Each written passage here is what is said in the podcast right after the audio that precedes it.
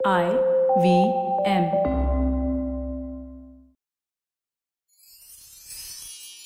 எத்திசையும் புகழ் மணக்க இருந்த பெரும் தமிழனங்கே தமிழனங்கே உன் சீரிழமை திறம் வியந்து செயல் மறந்து வாழ்த்துதுமே வாழ்த்து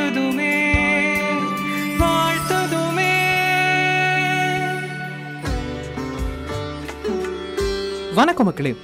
இது ஐவிஎம் போட்காஸ்ட் தயாரிப்பில் மருது மற்றும் அந்தோணியின் கண்ணகி காவியம். உங்களுக்காக இளங்கோவடிகளின் சிலப்பதிகாரம் ஒரு எளிய புதிய பார்வையில். கண்ணகிக்கு சிலை வடிக்க இமயத்திலிருந்து கல் எடுத்து கங்கையில நீர்ப்படை செய்து அந்த கல்லை எடுத்துட்டு வந்துதான் கண்ணகிக்கு பத்தினி கோட்டம் கட்டி சிலை வடிப்பன்னு சேர மன்னன் உறுதி பூண்டு வட திசையை நோக்கி கிளம்புறான். வாங்க கதையில மேலும் என்ன நடக்குதுன்னு தெரிஞ்சுக்க. இந்த கதையில இணைவோம். இது எபிசோட் இருபத்தாறு கால்கோள் காதை.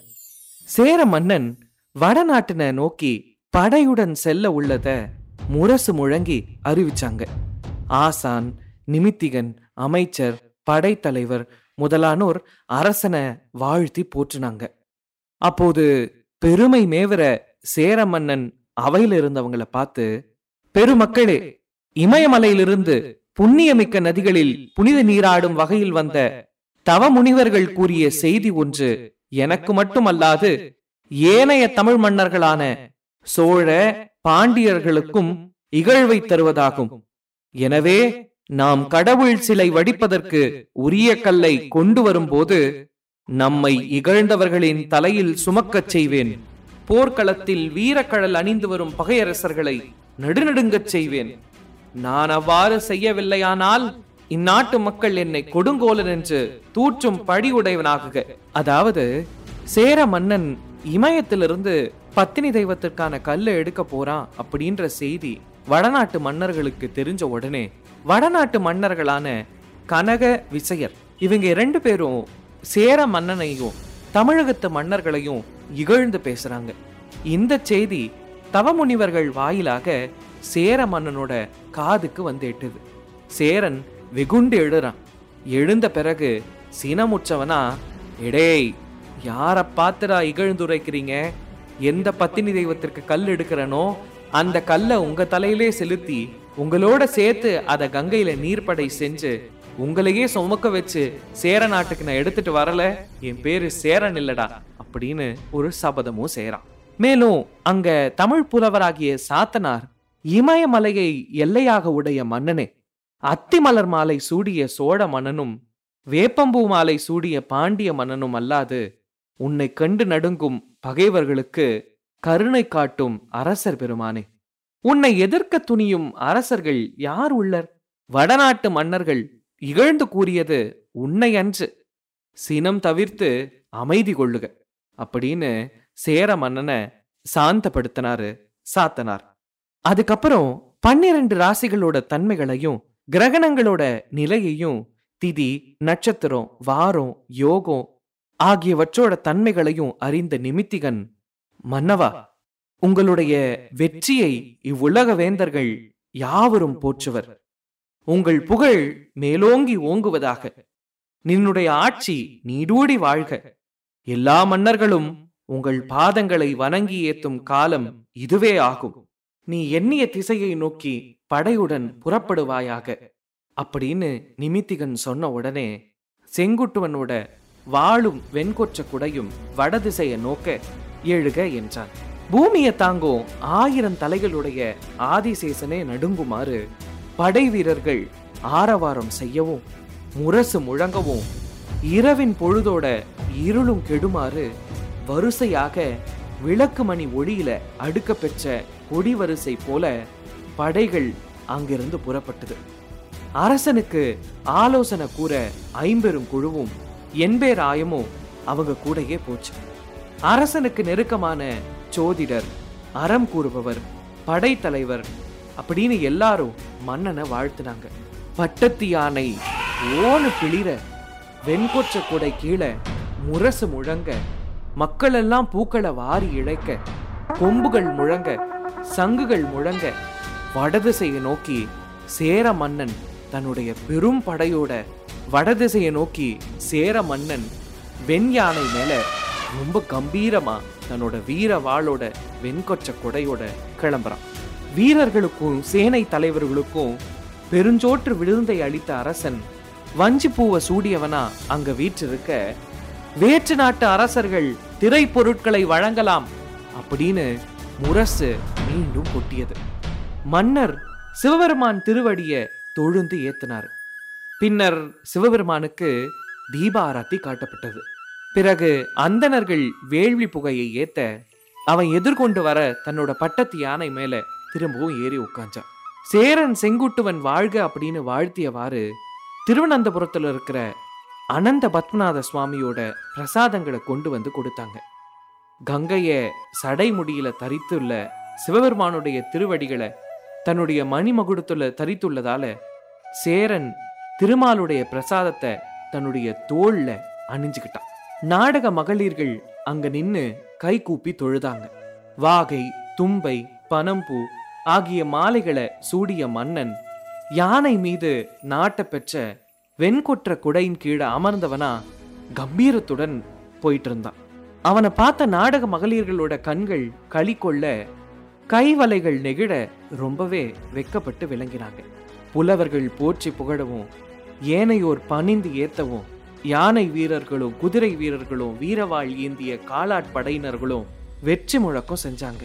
இந்திரன் தேவலோகத்திலிருந்து புறப்படுவது போல சேரன் வஞ்சி நகரத்தோட எல்லையை தாண்டி புறப்பட்டு போயிட்டு இருந்தான். படைத்தலைவர்களும் படை வீரர்களும் உடன் வர நாடுகளையும் இடைப்பட்ட காடுகளையும் கடந்து நீலகிரி அப்படின்ற மலை சாரல அடைஞ்சாங்க அவங்க எல்லாரும். அங்க படை வீடு அமைக்க யானை வீரர்களும் குதிரை வீரர்களும் அங்க தங்கி இளைப்பாறினாங்க மன்னனும் யானை மீதிருந்து இறங்கி அவனுக்குன்னு அமைக்கப்பட்டிருந்த உரிய இருக்கையில ஏறி அமர்ந்தான். சேர மன்னனோட படை வீரர்கள் எழுப்பிய ஆரவார ஒளியை கேட்டு வானத்துல இருக்கிற தேவர்கள் இந்திரனை போல விளங்கும் மன்னனை பாருங்க அப்படின்னு யோசிச்சாங்க. சேர மன்னன் தான் அமர்ந்திருந்த உரிய ஆசனத்திலிருந்து எழுந்து தேவர்களை வணங்கினான். ஒளி திகழும் தேவர்கள் மன்னனை பார்த்து சிவந்த சடையுடன் விளங்கும் சிவபெருமான் திருவருளால் விளங்கும் வஞ்சி நகரின் மன்னனே நாங்கள் பொதிய மலையை நோக்கிச் செல்கிறோம். இமயமலையை நோக்கிச் செல்லும் நீ ஆங்குள்ள தவமுனிவர்கள் வருத்தம் அடையாதவாறு காப்பது உன்னுடைய கடமையாகும் அப்படின்னு சொல்லி வாழ்த்துனாங்க. மேலும் அங்கு கொங்கணர்கள் வந்து கடல் சூழ்ந்த உலகை ஆட்சி புரியும் சேர மன்னன் வாழ்க அப்படின்னு வாழ்த்துனாங்க. அவங்க கூடயே கருநாட நாட்டினரும் சேர்ந்து வந்து வாழ்த்தினாங்க. நீண்ட கருத்தண்டைகளையும் முத்துமாலை புரளும் மார்பும் சுருண்ட கருங்கூந்தலும் உடைய பெண்கள் குயிலின் இசையும் வண்டுகளையொத்த யாழிசையும் விளங்க காதல் மொழிகளை நவிழும் வரி பாடல்களை பாடி பாட்டு பாடி நடனமாடி மன்னனை கேளிக்கை செய்த அந்த நடன கலைஞர்களுக்கு தக்க பரிசில்களை கொடுத்து சேர மன்னன் வாழ்த்தினான். மேலும் தொடர்ந்து கருணாளர்களையும் கொங்கணர்களையும் தாண்டி பகையரசர்கள் அஞ்சு நடுக்கம் கொள்ளுமாறு விளங்கும் சேரன் செங்குட்டுவன் அவையில் இருந்தபோது நடனமாடும் மகளிர்கள் நூற்றி ரெண்டு பேரும் இசைக்கருவிகளை இயக்குவோர் நூற்றி எட்டு பேரும் சாத்திர விற்பனர்கள் நூற்றி தொண்ணூறு பேரும் நகைச்சுவை கலைஞர்கள் நூற்றுவரும் தாமரை வடிவம் போல தட்டுக்களுடைய தேர் நூறு மதநீர் ஒழுகும் யானைகள் ஐநூறு பிடரி மயிருடைய குதிரைகள் பத்தாயிரம் வளமிக்க பொருட்கள் ஏற்றப்பட்டுள்ள வண்டிகள் இருபதனாயிரம் கொண்டு வருபவனாய் சஞ்சயன் அப்படின்ற ஒருத்தனுடைய தலைமையில தலப்பாக அணிய பெற்ற வீரத் தலைவர்கள் ஆயிரம் பேர் வந்தாங்க. வாயிற்காவலர்கள் வில் கொடியுடைய செங்கோல் வேந்தனோட வாயிலின் கண் அத்தகைய வீரர்கள் வந்து நிற்பதை தெரிவிக்க வேந்தனும் உள்ள வருமாறு அடைச்சாரு மன்னனோட ஆணைப்படி உள்ள அவையில சென்ற சஞ்சயன் பணிந்தவனா சேர மன்னனை வாழ்த்தினான் பின்னர் அவன் வெற்றிவேல் ஏந்திய வேந்தனே நாங்கள் நின்பால் குறையாத அன்புடையவர்கள். நீர் வடதிசை நோக்கி செல்வதை அறிந்தவனம் நின்னுடைய நட்பு அரசர்களான நூற்றுவர் கண்ணரின் தூதுவனாக நான் இங்கு வந்தேன். கடவுள் சிலை வடிப்பதற்குரிய கல்லை தாங்களே இமயமலையை அடைந்து கொண்டு வருகிறோம். கங்கை நீரில் நீர்ப்படை செய்து வருகிறோம். அப்படின்னு அவங்க சொன்னதாக வணங்கி சேரன் செங்குட்டுவன் முன்னாடி சொன்னான். பின்னாடி அங்கு இருந்த நாட்டிய மகளிரையும் இசைக்கருவிகள் வாசிப்பவர்களையும் அவருக்கு அறிமுகப்படுத்தினான். பகையரசர்களோட உயிரை கவரும் வண்ணம் பெரும் சேனையுடைய சேர மன்னனே வீரனே பாலகுமார புதல்வர்களாகிய கனகன் விசயன் என்போர் நாவை காவாதவர்களாய் விருந்தினர்களாகிய மன்னர்களிடையே தமிழ் மன்னர்களோட ஆற்றலை இழிவாகவும் பழித்தும் பேசினாங்க. அப்படிப்பட்டவங்களை அடக்குவதற்கு இப்போது பெரும் சேனை செல்கிறது. யாம் கங்கை கரையை கடப்பதற்கு படகுகளை நூற்றுவர் கண்ணர் அமைக்குமாறு செய்க. அப்படின்னு சேரன் சொன்னான். அதாவது அந்த நூற்றுவர் கண்ணருடைய தலைமை காவலன் என்ன சொன்னான் அப்படின்னா மன்னனே நீங்க ஏன் கஷ்டப்பட்டு போய் சிலைக்கான கல் எடுத்துட்டு வரணும்? ஒரு ஆணை இடுங்க. நாங்களே போய் எடுத்துட்டு வரோம். அப்படின்னு சொன்னதுக்கு சேர மன்னன் அதெல்லாம் வேணாம் கவலைப்படாதீங்க. அங்க ஒருத்தன் நாக்குல நரம்பு இல்லாம தமிழ்நாட்டு மன்னர்களை இழித்து பேசியோ பழித்துரைத்துட்டான். அவனை தோக்கடிச்சு அவன் தலையில கல் எடுத்துட்டு வர்றதாக நான் சபதம் செஞ்சிருக்கிறேன். அதனால எனக்கு கங்கை கரையை கடப்பதற்கு மட்டும் நீங்கள் உதவி செய்யுங்கள் அப்படின்னு படகுகளை ரெடி பண்ண சேரன் செங்குட்டுவன் சொல்றான். சஞ்சயன் அதுக்கப்புறம் அங்கிருந்து விடை பெற்று சென்ற பின்னர் பாண்டிய மன்னன் திரைப்பொருட்களோடும் சந்தன கட்டைகளோடும் கடல் முத்துக்களோடும் படை வீரர்கள் ஆயிரவரையும் அனுப்பி வச்சான். அம்மன்னன் அனுப்பிய செய்தி முத்திரையிடப்பட்ட ஓலையில் உள்ளதை சேர மன்னன் பார்த்து ரொம்பவே சந்தோஷப்பட்டு ஏத்துக்கிட்டான். பாண்டிய மன்னன் அளித்த திரைப்பொருட்களை ஏற்று மகிழ்ந்த சேர மன்னன் நீலகிரி மலைச்சாரலிருந்து எல்லா சேனைகளோடும் தொடர்ந்து சென்று நூற்றுவர் கண்ணர் ஏற்படுத்தி கொடுத்த படகுகள் வழியாக கங்கை கரையாற்ற கடந்து பின்னர் பகையரசரோட நாட்டுல பாசறை அமைச்சு தங்கினான். அங்க உத்திரன் விசித்திரன் உருத்திரன் பைரவன் சித்திரன் சிங்கன் தனுத்திரன் சிவேதன் அப்படின்ற வடநாட்டு மன்னர்கள் தமிழ்நாட்டினரோட வீரத்தை காண்போம் என்று கனகன் விசயன் ஆகியவர்களோட நட்பின் காரணமாக சேர்ந்து போர் புரிய கனக விசயனோட படையோட சேர்ந்திருந்தாங்க.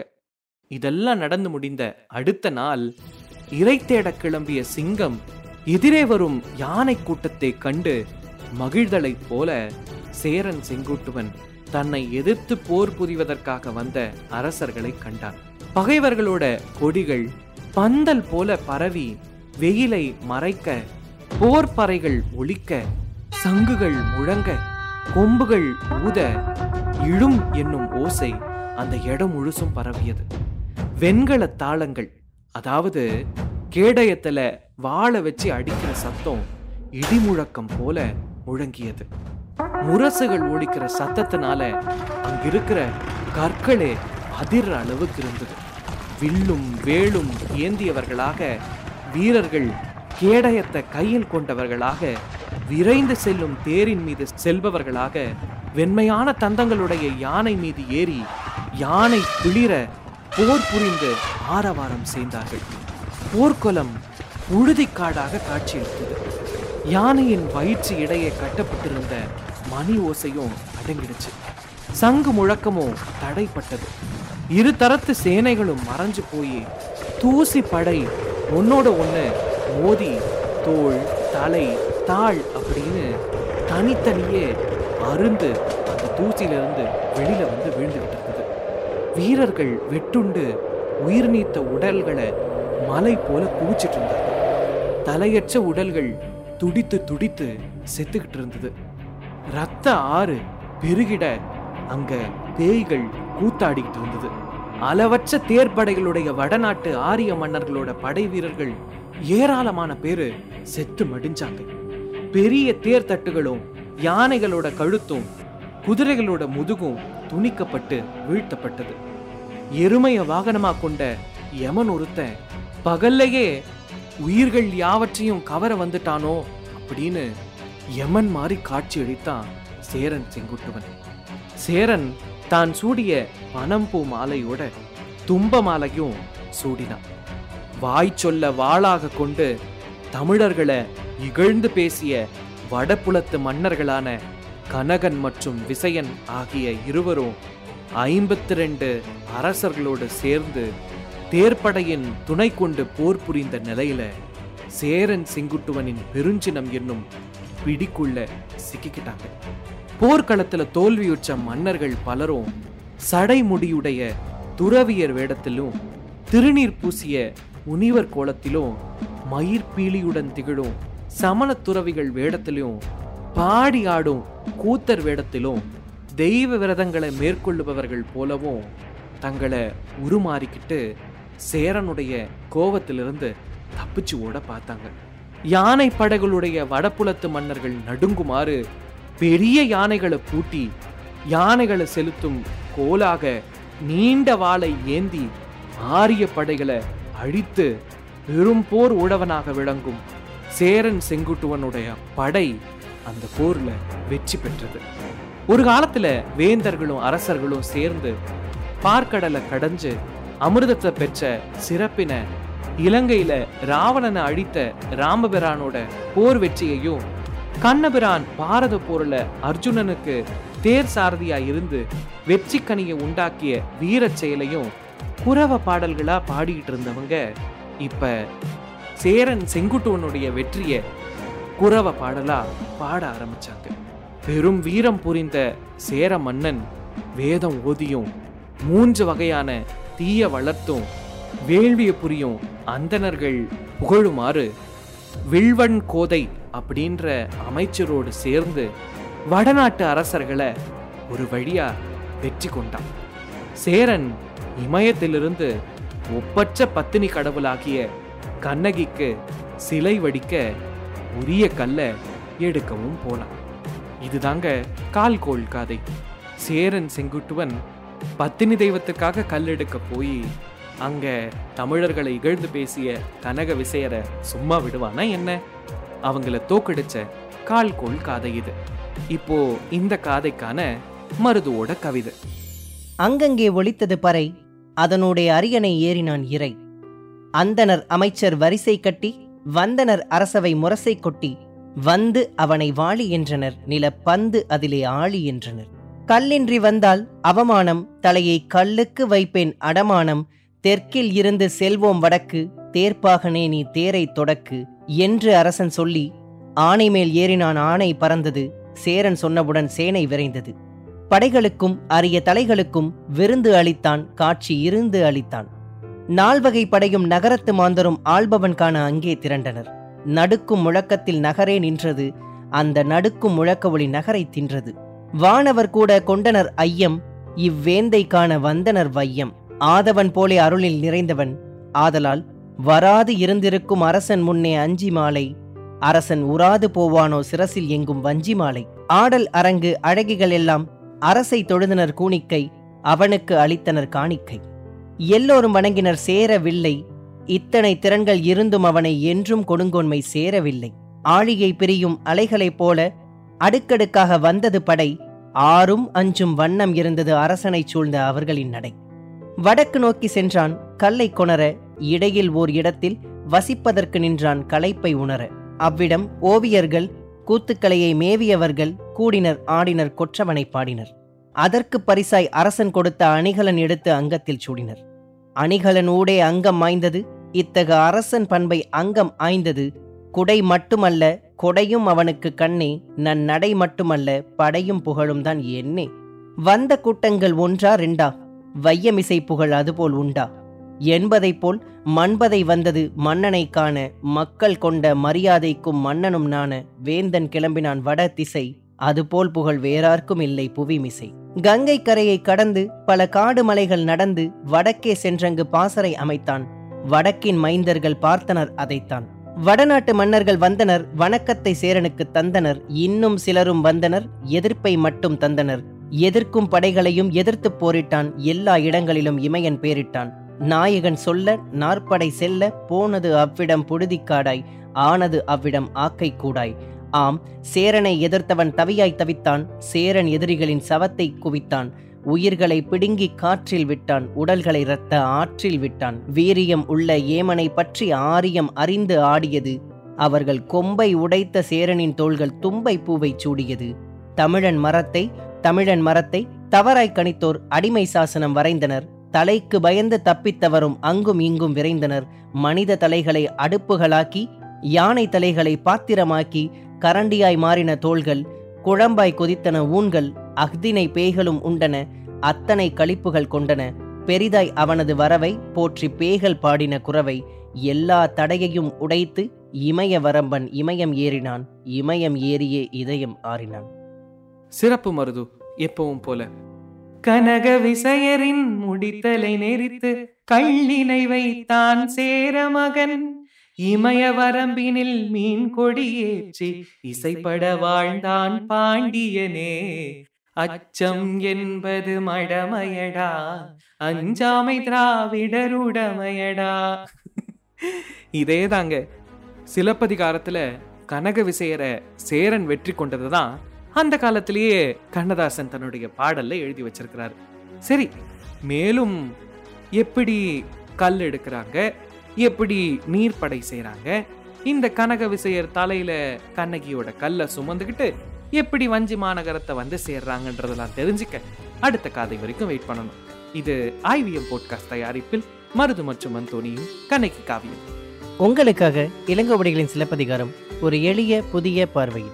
இது போல இன்னும் பல சுவாரஸ்யமான பாட்காஸ்டுகளை கேட்க ஐவிஎம் பாட்காஸ்ட் டாட் காம் என்ற இணையதளத்திற்கு வாங்க இல்லனா ஐவிஎம் பாட்காஸ்ட் ஆப்பை டவுன்லோட் பண்ணுங்க. இந்த பாட்காஸ்ட்டை பத்தின உங்களோட கமெண்ட்ஸை Kavithiral ocean of Tamil poetry என்ற யூடியூப் சேனல்லையும் நீங்க விரும்புற எல்லா மேஜர் ஆடியோ தளங்கள்லையும் பின்னோட்டத்தில் பதிவிடலாம். அண்ட் மறக்காம தமிழ் இலக்கியங்களை எளிய தமிழ்ல கேட்டு சுவைத்திட கண்ணகி காவியம் தமிழ் பாட்காஸ்ட்டை சப்ஸ்கிரைப் பண்ணி உங்க நண்பர்களோட ஷேர் பண்ணுங்க.